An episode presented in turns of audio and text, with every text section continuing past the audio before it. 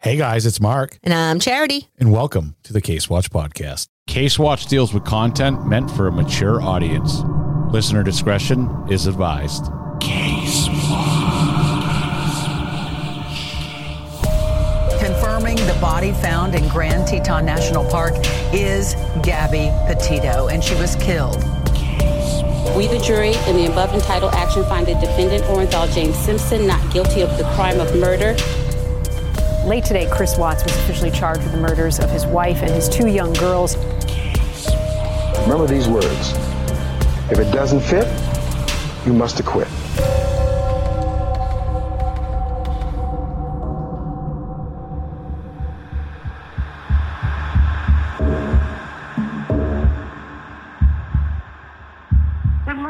Y'all, from North Carolina. I wanted to say I've been with y'all since the Gabby Petito case, and y'all are wonderful. Um, this is Rhonda. Uh, just hope y'all have a good week. Talk to you later. Do you know what I love? I love that accent. Is that what you're going to say? I love y'all. I do too. How y'all doing?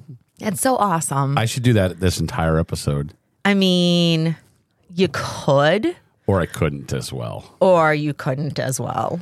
So, interesting happenings around our parts this last couple weeks. That rain that we talked about A, has Oh, I gotten thought- way worse. I thought you were talking about different parts, and I was getting a little nervous. no, no, gosh. No. Same happenings in those parts. Excellent. Continue on. But the rain has gotten worse. Vermont got hit really, really bad. Really bad. Lots of places in Massachusetts and New Hampshire. So, i- and Maine. And like I said, our hearts are still with you guys. With that being said, just to show you how up on the stuff that I am and how serious I take it, apparently there was a tornado warning the other day that I slept right through. Yes. And when I woke up and I looked at my phone and I was like, well, I'm still alive. So guess it didn't hit us. Well, I would like to give the creeps a little insight that around these parts, it's pretty rare to have a tornado come through. I've seen two in my yeah, lifetime. I saw uh, up at um, the lakes region. I saw one, but it stayed. It was a water funnel. It stayed in the water. But anyways, it's pretty rare. It doesn't happen very often. And I got the said alert, and it woke me up. And I looked at it, and it was saying to take shelter in a bathtub or go in your basement. Do you know what Charity did? I know you as well as I do. You probably turned back around, and went to bed. before I did that, I did exactly what you're not supposed to do. And I opened the front door, walked out on the front steps, went, looked up at the sky, and was like, huh. And then I returned to my night zone and my nice cold, freezing tundra of a bedroom and went to sleep with the covers over my head and woke up and I was fine, thank goodness. I have the the worst part is too. I had fell asleep in my chair, so I was in the living room right next to the Right big ne- window. Oh. See, you too then. Oh well, hey, Well- if it was my time, it was my time. Guess what? I would have never known I was gone. That's actually a true statement. Yeah. You know, it makes you really think, Charity, when a tornado or a hurricane or something like that comes around, you never know what could get discovered at your property. Oh, this is a good lead in. Look at that. That was good, Mark. Because man arrested after feds discovered home, quote unquote, decorated with human body parts. Oh my God. A Kentucky man accused of selling human remains on Facebook was arrested on firearms charges after federal agents said they found his apartment in Mount Washington decorated with dozens of human skulls. What? Let that sink in there for a minute, guys. Federal agents said they linked James Knott, 39 years old, to a network of individuals who allegedly bought and sold human remains stolen from the Harvard Medical School's morgue. According to the complaint, six people were charged with trafficking human remains last month when the alleged thefts, the alleged thefts from the Harvard morgue were first revealed. According to court documents, FBI investigators reviewed Facebook messages between Knott and Jeremy Pauley, a 40 year old in Enola, Pennsylvania. Oh wow. I think I got that right. Is this this isn't the same case with that guy in the morgue not too long ago in Boston? Yes, this is all linked to all it's all linked stuff. together. Oh my god. Yep, who had been charged earlier in the scheme. The two allegedly conversed about selling body parts. Oh my God. Court records show Pauley has signed an agreement to plead guilty to conspiracy and interstate transport of stolen goods. What? I, I just I don't I- I have so many questions. Is there more? Read on. oh, there's more. Oh God. The remains found in Knott's ho- home were not believed to be from Harvard morgue, but he allegedly attempted to sell them to somebody connected to the morgue case. Wonderful. According to the complaint, Knott allegedly sent Pauley photos and videos of skulls he was selling publicly on Facebook. You know, I mean, just throw it right up there. What? It goes right back into the time where some of my D bag friends used to like post pictures of them smoking weed and stuff back when it was highly, highly illegal. Oh my God. I don't understand these people. Well, he went on to state these will be here soon, not claimed yet. I love Charity's laugh right there. This is so bad and so wrong. These people are supposed to be at rest. So I do need to apologize because there is this is a swear and a direct quote. So I'm going to go I ahead think and that's say it. okay. Yeah. Quote. Yeah, some of these prices are fucking garbage out there. I don't mind paying up a little for Shop Shack stock. Oh my God. He went on to continue saying, makes things look good. How much total for the couple in the last video you sent, plus those spines? Oh my. All right. What are they doing with these? What? What is this? A, are they collecting them? Like, what are I they doing with know. them? I need to know so much more. As I like to say around here, whenever Kristen asks me something, I go, I don't know. I don't know. And then she just looks at me like, I want to punch you right in the face, but that's cute.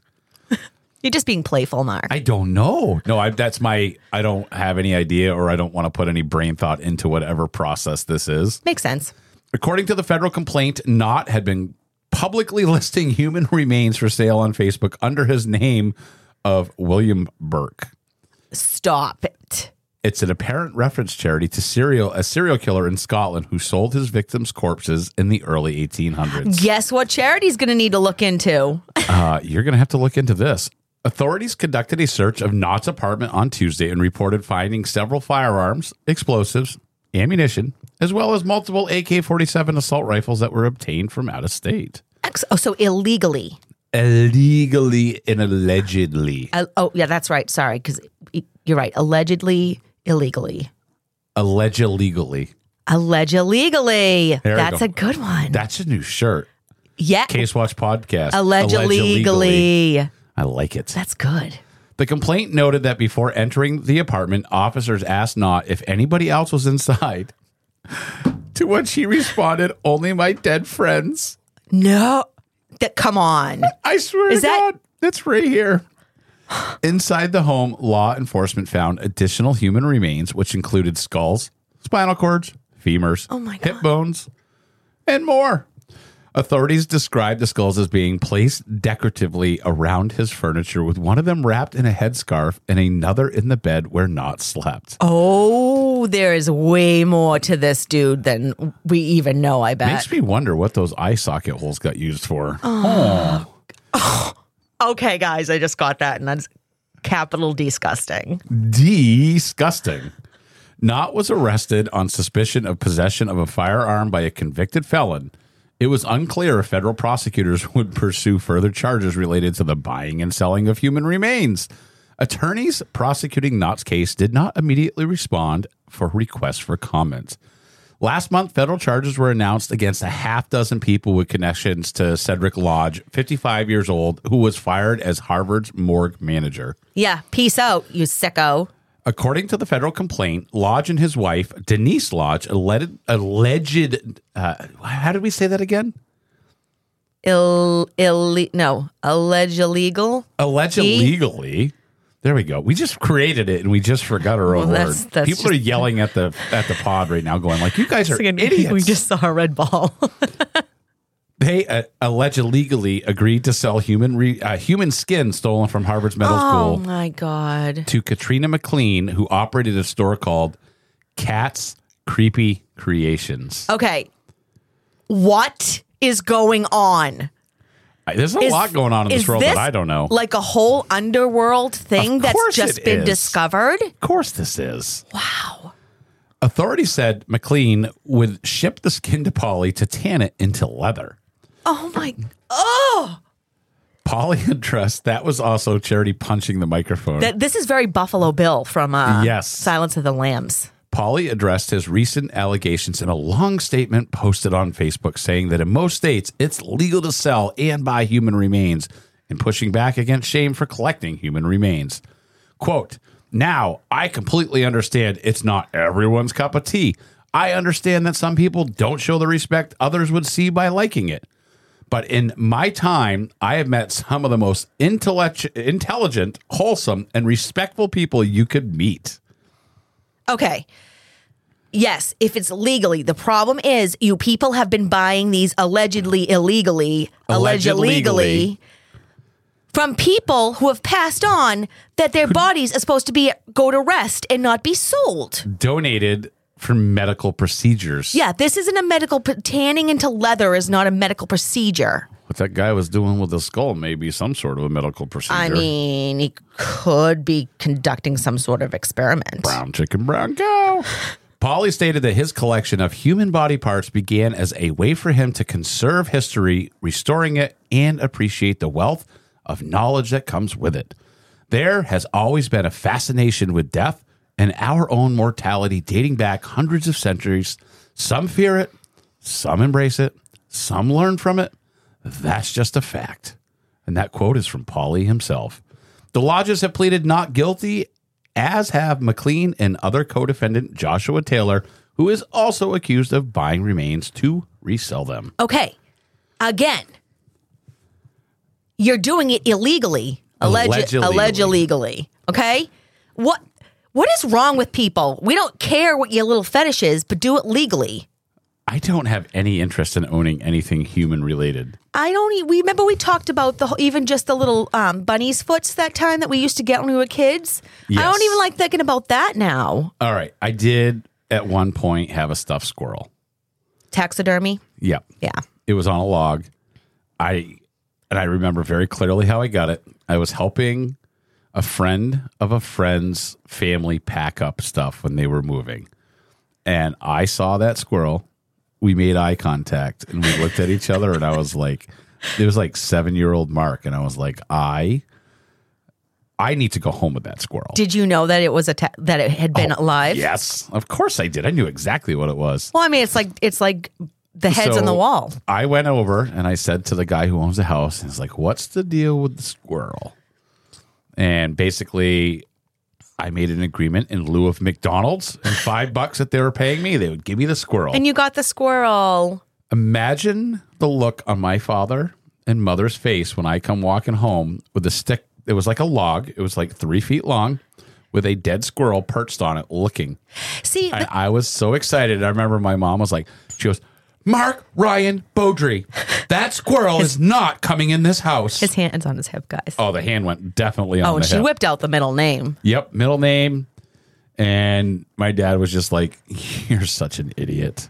All right, so I can more understand why people are into that sort of thing because I know a lot of people that enjoy hunting and they not only hunt and eat the meat, but they do the whole, like I said, animal head on the wall, or they, you know, have partially part of it taxidermed. I, I it kind of like to They, uh, remind them of They mount it.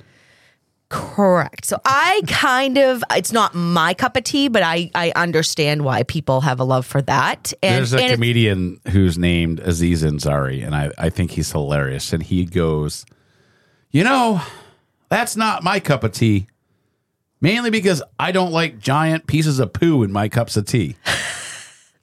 he doesn't say poo, he uses the other uh, word. but you know another another thing I've watched. I actually have watched a documentary before on taxidermy, and the people that do it feel as though they're preserve. pr- I can't talk today. Preserving the beauty of the animal. So I Okay. I can understand that. I really can.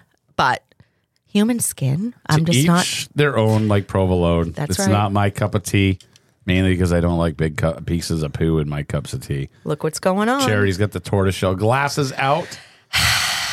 And they are coming on. She is diligently digging through her phone where she's going to pull up something a creep center that we should possibly know about. Yep. I sure. There's a couple things. So, uh, first off, Let me just Peruse through your phone. let me just try to find it. Okay, got it. So first off, um, we have a little update on remember Athena Strands, the little beautiful soul Yes. that was taken by the UPS driver. I do. So this comes from the messenger. Say goodbye to your credit card rewards. Greedy corporate mega stores, led by Walmart and Target, are pushing for a law in Congress to take away your hard earned cash back and travel points to line their pockets. The Durbin Marshall credit card bill would enact harmful credit card routing mandates that would end credit card rewards as we know it. If you love your credit card rewards, tell your lawmakers hands off my rewards. Tell them to oppose the Durbin Marshall credit card bill. What's the easiest choice you can make? Window instead of middle seat? Picking a vendor who sends a great gift basket? Outsourcing business tasks you hate? What about selling with Shopify? Whether you're selling a little or a lot, Shopify helps you do your thing, however you cha-ching. Shopify is the global commerce platform that helps you sell at every stage of your business. From the launch your online shop stage to the first real life store stage, all the way to the did we just hit a million orders stage? Shopify's there to help you grow. Whether you're selling scented soap or offering outdoor outfits, Shopify helps you sell. Wherever and whatever you're selling, Shopify's got you covered. Sign up for a $1 per month trial period at shopify.com slash try. Go to shopify.com slash try now to grow your business, no matter what stage you're in. Shopify.com slash try. Uh, and it says judge rules that county agreement requires different counsel. A man facing the death penalty in a Wise County capital murder case will soon have a, have new representation following a judge's order Thursday. District Judge Brock Smith ruled that a change in counsel was required in the capital murder case of Tanner Horner due to a contract um, the county has with the Regional Public Defender Office. The contract states that when a defendant is facing a capital murder charge in which the state is seeking the death penalty and the defendant is in, indigent, the judge will provide court appointed counsel through the RPDO. In the hearing, excuse me, in the hearing, Smith said his court was not aware the county had entered into the contract at the time he appointed Bill Ray last December to serve as counsel for Horner, who was charged with capital murder in the death of seven year old Athena Strand. Smith said that he became aware of the contract on July 5th and immediately notified attorneys in the case. So, um, what does that mean? Right?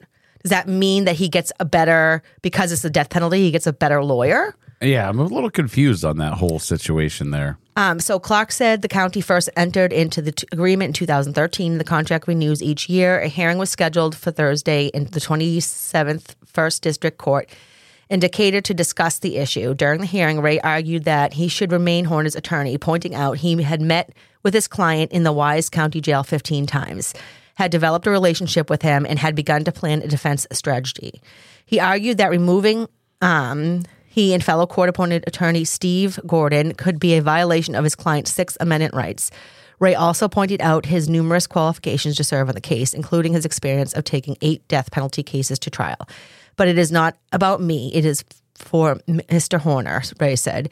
He shouldn't have to change lawyers seven months down the road. Huh.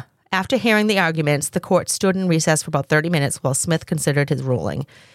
When he returned to court, Smith said he would sign an order to relieve Ray and Gordon of their representation on the case and appoint attorneys. Oh, huh. He said, I regret that any time changes have to be made in a situation like this. It's not how I would have planned it, but I have to look at a larger picture, Smith said. There can be circumstances where a judge, if good cause exists, can relieve the attorney. Hmm. Of representation. I believe good cause now exists in the case. Ah, this is interesting. There's more here. Smith pointed out that he was in no way dissatisfied with the representation of Mr. Horner, saying that um, was not an issue with his ruling. Ray indicated that he planned to appeal the judge's ruling. Horner was in attendance at the hearing but did not speak. Members of Strand's family and the attorneys in a civil case related to Athena Strand's death were also in the courtroom. Huh. Okay. So is this kind of against him?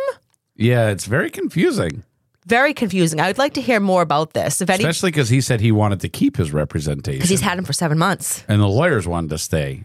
It just doesn't seem like anything makes sense to me. Huh. If anybody has any more information on that, Fill a podcast host in. because it's very confusing to me. So at first I was like, oh, is he going to be getting a better lawyer? But it kind of sounds like to me, it's almost like it's just a rule and they have to follow it. Yes, that's what it kind of sounded like to me. I don't know. Well, he's allegedly a douchebag. So I really don't care. well, I mean, he's still he's still a douchebag. He can be allegedly something else, but he's a douchebag. True that. True that, I tell you. Speaking of telling me things, you told me last week this week was going to be interesting. So, what do you got for us? I have a montage, A montage like a morgue? a montage of little stories. I like these ones. So I'm not going to, I'm just going to start. Okay. Go for it. Some of you may or may not believe in ghosts, spirits, Nope. etc. I believe in all the spooky things myself. To me, it's kind of like any other belief. It's personal and based on personal experiences. Mark, we know that you personally are terrified of ghosts, especially the ghost of Gilbert. Yeah, yeah. Gilbert freaks me out. I am not afraid of him because he seems to like me. He does. You, on the other hand, should take warning. I think so. He's definitely coming after me. In today's episode, we're going to be talking about ghosts and murder.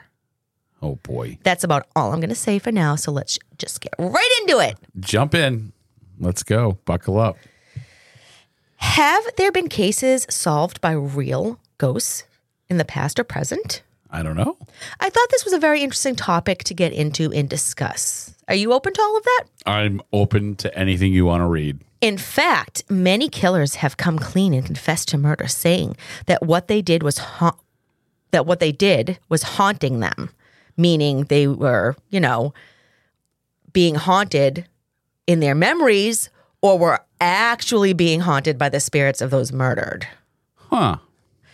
Some of this info came from the online publication Cracked, Oh boy. like that. In 2013, a man named Adrian Deo, I think that's how I say it, came right out and confessed to murder of a woman named Jennifer Stewart. He told the authorities after he killed her while walking, he saw her ghost. The sight of the ghost of the woman he just killed was enough to freak him out and come clean. He later said that seeing the ghost of his victim forced him to change his ways and embrace God. Wow. we should I- have just sent him to meet I God. know if, if if a ghost can change a killer into God loving person, maybe we should call upon them more often for this kind of help. Apparently. In 2017, a man named Jose Ferreira confessed that he killed Anne Jopek by pushing her down the stairs in 1982 because she refused his sexual advances. What a douchebag. That's douche of the utmost level. But think, this is 2017. Why did he come clean in 2017 when this happened in 1982? True. Well, he came clean because the 13 year old's ghost wouldn't stop haunting him. Poor loser sounds like he was being tortured.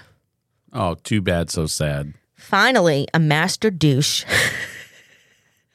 he has a master in douchebaggery. Named Terry Childs, confessed to murdering Joan Mack and Christopher Hall. He was already in jail for murdering three other people when he confessed.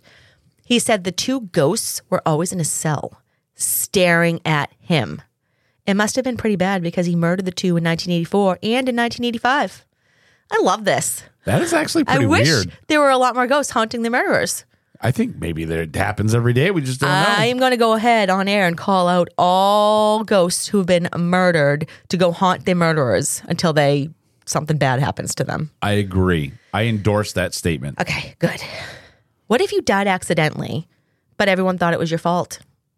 That is exactly what happened to Lieutenant Desmond Arthur of the Royal Flying Corps in 1913. The Royal Flying Corps was the first like it, it at the time in Britain. Here's what Miss Wiki has to say about it. The RFC was the arm of the British Army before and during the First World War until it merged with the Royal Navy Air Service on April 1st of 1918 and formed the Royal Air Force May 27th, 1913 at approximately 7:30 in the morning. Desmond's plane crashed while flying over Montrose during his regular training flight. When Desmond hit about 2,500 feet, the right wing of his plane broke right off and it crashed to the ground. That's sad. Arthur was ejected from the plane and died immediately. Everyone was confused as to how this crash happened. Desmond was extremely experienced and was an excellent pilot. It was believed at first that Arthur lost control of the plane and crashed it. Clearly, he was not happy about this and knew he needed to clear, clear his name because for three years his ghost was seen by officers and flight instructors on the base. He's probably standing on the wing going, This fell off. Yeah. Right here. It wasn't me. I'm an excellent pilot. I still am. His ghost was seen so often, it even got some cute little names. It was called, quote, the Irish ghost or the Montrose ghost. The editor of the British Flying magazine was a man named C.G. Gray, and he was the one that said the ghost was indeed the ghost of Desmond Arthur. Gray had been a very close friend to Desmond and believed he was haunting the base because of the initial report and wanted his name cleared. I mean, how else would you do that if you'd passed on? I know. You got to gotta haunt everybody. Well, there was another investigation into the crash in 1916. The findings of this investigation were that the crash was caused by a damaged wing. Gosh. Apparently, it was later noticed that many of the planes from that era he flew were known to have faulty wings, etc. After his name was cleared, Desmond's ghost was seen just one more time. It appeared before three men. These three men were part of his crew when he was alive. They said he simply appeared, smiled, and disappeared, never to be seen again. I almost feel like maybe we put that ghost now so he's not happy. Maybe they want to be seen. We just we just cleared his conscience and now he's probably miserable. No, he's no Mark. He now we can, don't know for sure if that's what that means. he can now rest and enjoy his afterlife, knowing that his name is cleared. Who knows if that's what he really wants? Is it us for us to decide? He may have just wanted to haunt the base for the rest of his life. I and now he's relaxing. I Good job. I guess. I don't know. Here's another one. Maria Marten was born on July 24th, 1801. She grew up in Polstead, Suffolk, England. In March of 1826, she believed she'd found the love of her life. I believe Oh, he this is the first time was saying during this this episode. I, it was needed. She began a whirlwind relationship with a young man named William Corder. I guess Maria was, you know, very easy on the eyes and was very popular with the local boys. Right up my alley. so popular. She had already given birth to two children before she had even met William. they didn't know much about birth control back then. Right. One of her babies belonged to William's older brother, Thomas, but sadly um, died as an infant. Her other baby, Thomas, was still alive when he started her relationship with William. Thomas was the result from a fling with a man named Peter Matthews. Peter didn't seem to be involved in his son's life and didn't have the urge to marry Maria, but he did send money on the regular to support his son. Good for him.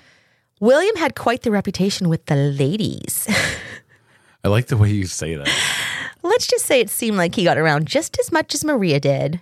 It must have seemed like they were meant for each other. William was also known for stealing and forging checks. he was actually sent away for a while because of his behaviors, but came back home when his, his brother Thomas drowned. In fact, shortly after he came back home, his father and other brothers passed away as well. So he needed to be the man of the of the family and take care of the family farm alongside his mother. That poor woman, right? Right. I can't imagine losing basically your entire family, but And one the only son, one you have left is the the forger. Yeah, the womanizing forger. For some reason, William wanted to keep his love affair with Maria quiet, but that didn't last for long because in 1827, at the age of 25, Maria gave birth to his child. He felt he should do the right thing and marry her. Right? I mean, that's good. I would think so. Maybe he turned his life around. Definitely not. Okay. The baby died before the two could get married. Some rumors say he or she might have even been murdered, but there is no concrete evidence to say if that is true or not. Dun dun dun. Those were just rumors. William had already made up his mind to marry Maria, and they decided to elope. William suggested the two meet up at the Red Barn, and from there elope to Ipswich. Maria's stepmother, Anne, was a witness to this conversation. William said they needed to beat feet because he had heard that Maria was going to be arrested for having bastard children. they were supposed to elope on Wednesday night, but then it, it was decided they would wait until Thursday night. When Thursday night came, William once again pushed off their union. Hmm. Something sounds odd. On Friday, May 18th, 1827, William went to Maria's home. Her step- stepmother was again a witness. She said that William was adamant about the two taking off and eloping right then and there. He said he heard there was an actual warrant for Maria's arrest. There was no warrant. So it's not known if William made it up or if he really thought there was one. I'm going to go ahead and say made it up. And say he lied. Maria was afraid of being seen because it was during the day. William assured her it would be fine and suggested that she wear men's clothes to disguise herself. He said he would bring a change of clothes for her to change into at the Red Barn. William jetted from the house with the promise to meet her at the Red Barn on Barnfield Hill, not far from Maria's house. Maria left her home and head to the Red Barn. This was the last time she was ever seen alive. So, um, Corder also disappeared, but he turned up later. And he said that he didn't want her to come back with him just yet because he thought his family members would be really angry with him. I don't know, maybe because she like was going to be arrested. I don't know. But he told everyone that they were indeed married and living on the Isle of Wight. Uh, W I G H T, Maybe. right? Yeah. Wit, wet, white. But he kept giving like all kinds of reasons why there was no communication from her.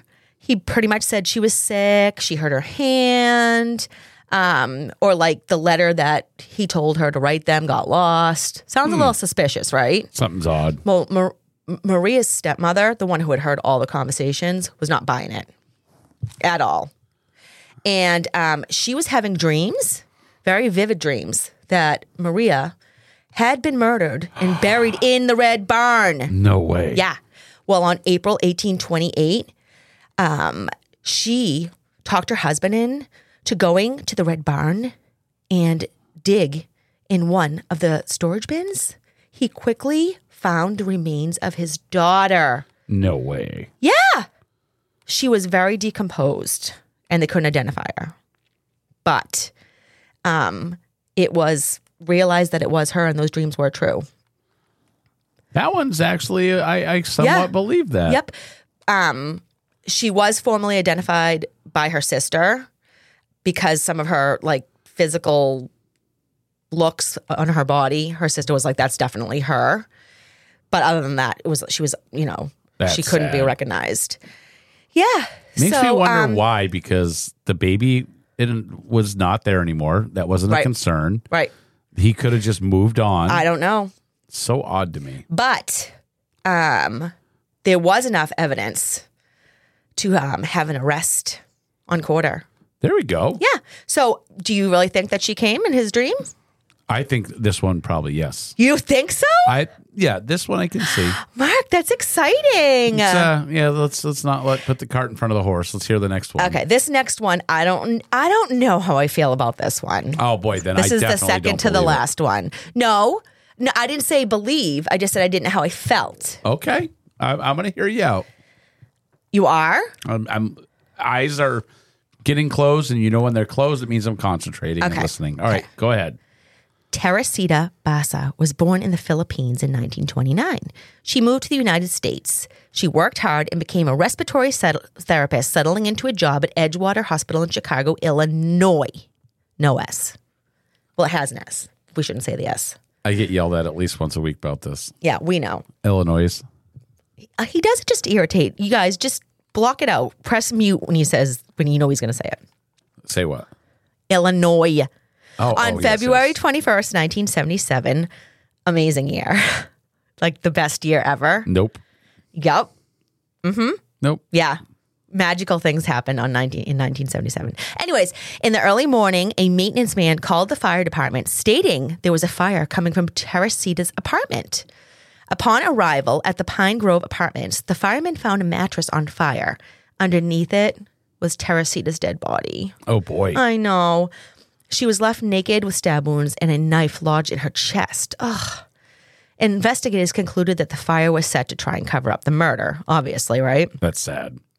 At first, it was thought that she may have also been raped by the autopsy showed but the excuse me, but the autopsy showed no signs of sexual attack. So ah, that's weird, right? That is odd. There seemed to be no motive for the hardworking working woman's murder. All who knew her couldn't think of any reason anyone would want to hurt her. Co-workers described her as quiet, kind of keeping to herself when working, and police discovered she had zero enemies. Zero. She was just a nice, hardworking woman. That's what everyone had to say. There was also almost no evidence found at the scene. Most everything had been burned in the fire, which was the reasoning for the fire, of course. The only thing that was found was a note that said, Get theater tickets for capital A dot capital S dot. Hmm. Hmm. Police Who that is? well, police thought that AS could be responsible for her murder. She did have a boyfriend at the time that she had allegedly, allegedly Allegedly. had an argument with. Oh, sorry, guys. You know, Charity, most professional podcasts would edit that out. But we edit nothing. that conversation just went, What are you doing? Recording with Charity. Oh, I forgot. And I'm like, Yeah, you forgot that we record every single day at this time? Every single week, I'm sorry, on this day at this time? I wish we could do it every day. Eh, that would be fun, but we'd run out of things to talk about. People, I don't people think- get sick of us. I don't know if we'd run out of things to talk about. People might get sick of us. That part's true, but That part's true, but all right, carry on, my wayward son. Okay. So the boyfriend she allegedly had the argument with was a possible suspect along with a handful of other people, but all the police leads were dead ends and Ter- Teresita's case was unsolved. That's sad, huh? I always I feel bad for those ones that go undiscovered and unfigured out and unsolved. I hate that. Well, just wait. Remy Chua was a coworker Bless you. Teresita's and moved to the US from the Philippines as well. She and her husband reached out to detectives because they thought they had information that could help find Teresita's killer. Remy said that one day she started to feel really weird and couldn't explain the feeling. She described going into a trance state. This trance happened a total of three times. Hmm. When she was in a trance, she spoke with a thick Spanish accent, and Remy didn't speak with an accent. Her husband, Dr. Jose Chua, said that his wife said she was Teresita Basa when she was in the trance, suggesting she was possessed by the dead woman's spirit. Dr. Chua said that while in a trance, his wife had this to say. Are are you ready? I'm I am ready. Doctor, I would like to ask for your help. The man who murdered me is still at large. Oh, that's an interesting way that a ghost would speak. He's still large, like Mark from Case Watch. At large, meaning he's on the run, Mark. Not as much funny though. I would have lost my crap though, right? If you thought your wife was, or your significant other, whomever, was possessed by a dead ghost who just got murdered. Maybe that's why the previous person got killed. You never know. You never the know. The person was uh, possessed too. Maybe. During her third trance, Dr. Chua said Remy said in Ter- Teresita's voice that Alan Showery was the man that killed her. Very strange because remember the note that had the initials AS? Yes. The ghost of Teresita also told the couple why she was killed. As reported by the Claremont Sun, Alan was in. Ter- I feel like I'm very like um news person when I On say today's things like this. episode, I know. Alan was in Teresita's apartment to fix her TV, but he thought it was better a better idea to kill her and steal expensive jewelry which had belonged to her mother. it's not very nice. Alan was 32 years old at the time and worked at the same hospital on the same floor as Teresita and Remy. Mm. Detectives took the information given to them and found the jewelry in the possession of Alan's girlfriend. That's not a coinkydink. Not at all. He was arrested on August 11th, 1977, and admitted to murdering the innocent woman. Alan Showery was convicted of murder. He was sentenced to 14 years for the murder and 4 to 12 years for arson and armed robbery, but somehow only spent 5 years in jail. I don't This understand how the, things like this happen. Doesn't make sense. God, we've like every time there's a case where we hear this and we're like so shocked, yet there's another one. I don't get it. Yep. No one will ever truly know how Remy knew this information. Some believe she faked being possessed and could have just overheard Alan talking about what he had done. The couple claim that Remy never met Alan in person, even though they worked on the same floor. Some believe she could possibly have been involved in some way. It was noted that she had been fired from her job, and it's not known why. Hmm. Hmm. Others truly believe that Teresita's spirit used Remy's body to get her killer's name out there. What do you think about that one, Mark? I'm glad the killer was caught. Some Me way, too. somehow. I know. I don't know if it's paranormal related or not, but the killer was caught and they worked on the same floor in the same hospital. Interest. But they did but they didn't work together, Mark. True, but still, something's odd there. All right, this is one of them the more well-known ones. Let's see if you can win me over. All right, I'm all okay. ears. Let's talk about a woman named Elva Zona Heaster from Greenbrier County, County, excuse me, West Virginia. Very enjoy the name, love it a lot. Think it's really cool. Um, and her she went by her middle name Zona. Oh, I like that. Okay, she used that in her everyday life. I like that too. I don't know if it's because I have a different type of name. We need more of these oddball fun To come names. back. Yep, we got to bring it back. Definitely. Unfortunately, all the girls I went to high school named their kids like Lexus, Mercedes, Logan, Dylan. Not that there's anything wrong with any of those names, Mark. You don't want the creeps coming coming. Oh, let me name my kid after a car I can never afford. it listen every year every 10 years there's the whole group of names that for some reason are just very common names So there's five of us in my family. I can see it right now. My dad yell out the window, Hey, Toyota, Chrysler, Ford, Mercury, Sable, get your asses in here oh right i now. kind of like sable Yeah, but there is somebody named Sable. That's uh, an old wrestler. She is married to Brock Lesnar. yeah but that's what i like i like sable i think that's a good name okay so Mercury Topaz, get your behind inside. It's dinner time. what about like just like toenail elbow You can make anything a name. mark do you know what a weenus is I I think I should, but I don't. it's this It's not as much fun as I thought. What you were no going to it's show the me. it's the back of your elbow it's called a weenus All of a sudden, Charity starts You- pulling something out. He's like, "Want to see my weenus?" I was like, "Absolutely." you guys heard it here let me know if you know what a weenus is Yeah, we just told them. All right, Uh, I'm sorry. on. That was a weird like That was rant. odd. Yeah, sorry guys. Back in October of 1896, Zona met a man named Erasmus Stribling Trout Shue. Again, amazing. you couldn't string together a weirder name. Hey, my name's Erasmus. Want to go on a date with me? I like that. One day, your last name could be Toshu. Toshu. Nice. I like it. Okay. It's been said that Zona was taken with Erasmus, who, Erasmus, who was a blacksmith. Um, immediately she just like met him and was like, This is my man. I he It is love at first he's sight. hotter than hot. Like I need to, you know, just No Ugh. girl has ever felt felt that way about you me. don't know that. It's always been like, eh. Well, I guess you'll do. No. I know a girl that No, no, Yes. she had to be sold on me too. no, she didn't. All right, Anyways, carry on. she knew at that moment he was her soulmate. Oh, Yeah. The couple got married very quickly. Zona's mother was not happy about the union. She must have had a like mother's intuition because it was later made known that Erasmus had indeed a criminal record. oh no. Dun dun dun. Just about three months into their marriage, on January 23rd, 1897, a neighborhood boy named Andy Jones, who ran errands for others on the street, went to the couple's home to see if Zona needed him to pick anything up for her. It was said that Andy was around 11 years old. That's like that's kind of a nice little gig for a young boy trying to make a little pocket change for himself. Right? That's cute. I picture him running to the door. Do you need some bread from town? Want to see my weenus? He had to. Yep, had to.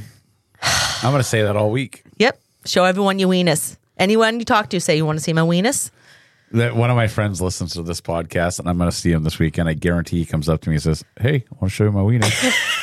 guarantee. Everybody show someone your weenus today when you listen to this. It'll make them smile. Although One weenus at a time. Oh boy. Anyways, little Andy may not have continued on with this nice little gig after what happened on this day.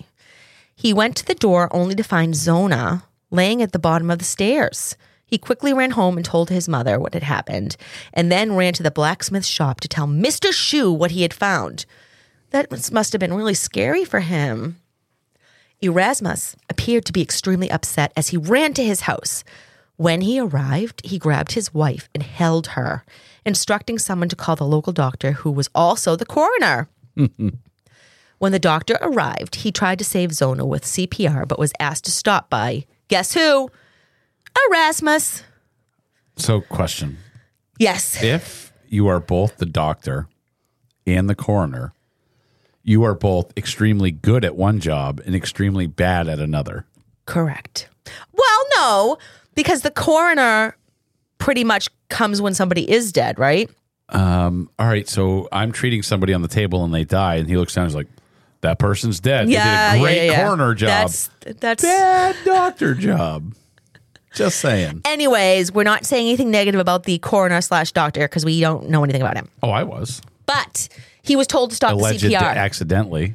he was told to stop the CPR by Zona's husband, which is very interesting to me. It's very interesting. Interesting. Why would he instruct the doctor to stop trying to resuscitate his wife? Because uh, he doesn't want her saved because he worked really hard, probably trying to kill her. Oh, come on, Mark. That's not what's happening here. I guess. At the time, no one thought anything was suspicious, and Zona's death was said to be of natural causes. yes, something was stuck in my throat. yeah, I guess it Sorry was. It's okay. Um, she was buried in a nearby cemetery, and everyone seemed to go about their usual schedules, except for Zona's mother, Mary Heaster. Again, Poppins. I think at first it must have been mother's instinct thinking something wasn't right. What was her last name again? Heaster? Oh, that's a little odd. H E S T E R? Like Nor Heaster? I love it. According to the Greenbrier Independent, again, news charity, according to the Greenbrier Independent, which is where much of this information came from, Mary started telling people that her daughter's spirit had started visiting her. Oh my God. That was the sound of the spirit. Oh my God, that's scary. She said the spirit told her that her neck was squeezed off the first joint. That's very specific. That's oddly suspicious. Specific. Specific. That was karma, guys. The authorities took this information seriously, or maybe Maria insisted that they investigate it. Specific. There we go. I got There it. you go.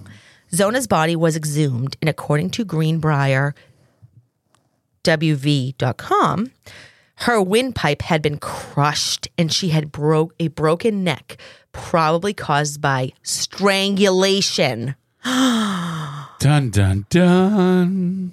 Erasmus was arrested and went to trial. The jury quickly found him guilty of first degree murder. He was sentenced to life in prison. Sadly, Erasmus never gave a reason for murdering his new wife. He died on March 13th, 1900, while in jail. It's been rumored he died of the flu. Oh, boo hoo. There's a s- historical marker in West Virginia near the cemetery where Zona is buried. If any of our creeps are from that area, definitely Right? get a picture and send it in to us. Yeah, a picture of the marker. I mean, you can see it online. But that's Um, not as cool as a real picture. but like this is kind of this case is known to be the most believable case of a ghost solving their own murder. Do you know? I kind of takes off on that. I'm getting more into tangible things now. I want real pictures. I want real stuff sent to me. Yeah, let's do it. I want real stuff in my life. And there's people in Australia who want Case Watch Yes. Crime Creep stickers. Yep. So I am going to reach out to a couple creeps I know that live in Australia. And if we have a couple that maybe live in the England area Yep. or where, wherever, Canada. Canada, I know we have we have a good amount in Canada too. maybe what I'll do is I'll send a little store of stickers to these individuals to send out to people locally if they would be so willing to do that so. would be amazing because it would be worth spending the extra money if it was kind of a bulk type of if I sent, you know, like 20 stickers to somebody in Australia and they and then sent out have 20 them locally. I would love that. So anyone who would love for that to happen, reach out to either me or Mark, and we would love to make that happen. Absolutely. Know what else? What's that? We are getting more and more creeps on our page. Yes, we are. Every day it says you have three more creeps to welcome. You have seven. You have I like the chat, even if I'm not responding. Oh, I it, do too. I read it every single day, and it like it's my haha moments of the what day. I love too is not a day goes by that one of them doesn't say, Good morning, everybody. Hope you have a great day. And I think just hearing that, you, if you're having not a great day, is just like, you know what? Someone just wished me to have a good day. That right there is the musical equivalent to REM's "Shiny Happy People." Yes. Shiny happy Anything to people sing. falling. Anything to sing. I love that song. That one makes me happy, but so doesn't you know? You never know what someone's going through. You're That's right. true. So if you get a good day in the Case Watch Crime Creep group, may have just made your day. That's right. Or if you're having a bad day, maybe just say that and see if anyone has a little an inspirational something to tell you. The one other thing that makes me have a great day is when people reach out to the text and voicemail line at 603 212 4600 and they do the right thing and leave a funny voicemail so we can play it for everybody. And what else do you like that would help us grow? Five star reviews Yes. on Apple Podcasts. Yes. Or uh, your podcast player of choice. Yes, because we do this for fun. Yes, definitely for fun. We want to keep doing it. And if any any help like that helps us to be able to continue to do it. do you know what else helps us? What? When people just share the podcast. Oh yeah, you page. guys. Just share it. Hey, Share it. These are these two idiots from Yeah. Massachusetts area who They're like to talk about crime, but then they end up talking about themselves instead. Yeah. But crime is in it too. A little bit. We have to make it funny or fun because these cases and you know there are people that are true crime enthusiasts that don't want to hear They anything hate our cases. but the true crime. They they don't hate the cases, they hate the oh talk. no, they hate us. They hate us. and I don't care. This Yeah. podcast is not for you. Well, I feel like it softens the horrific things we talk about because these things are really horrible and it, it could be a huge downer if you don't add some fun things in between. The and at the end of the day, this is me and Charity's comedy outlet. this is what we do. We love talking true crime and having fun. And we just used to do this by ourselves. Yep. That's now right. we record it and share with all you creeps. Yeah, We'll we see do. you on the next one. Bye, guys.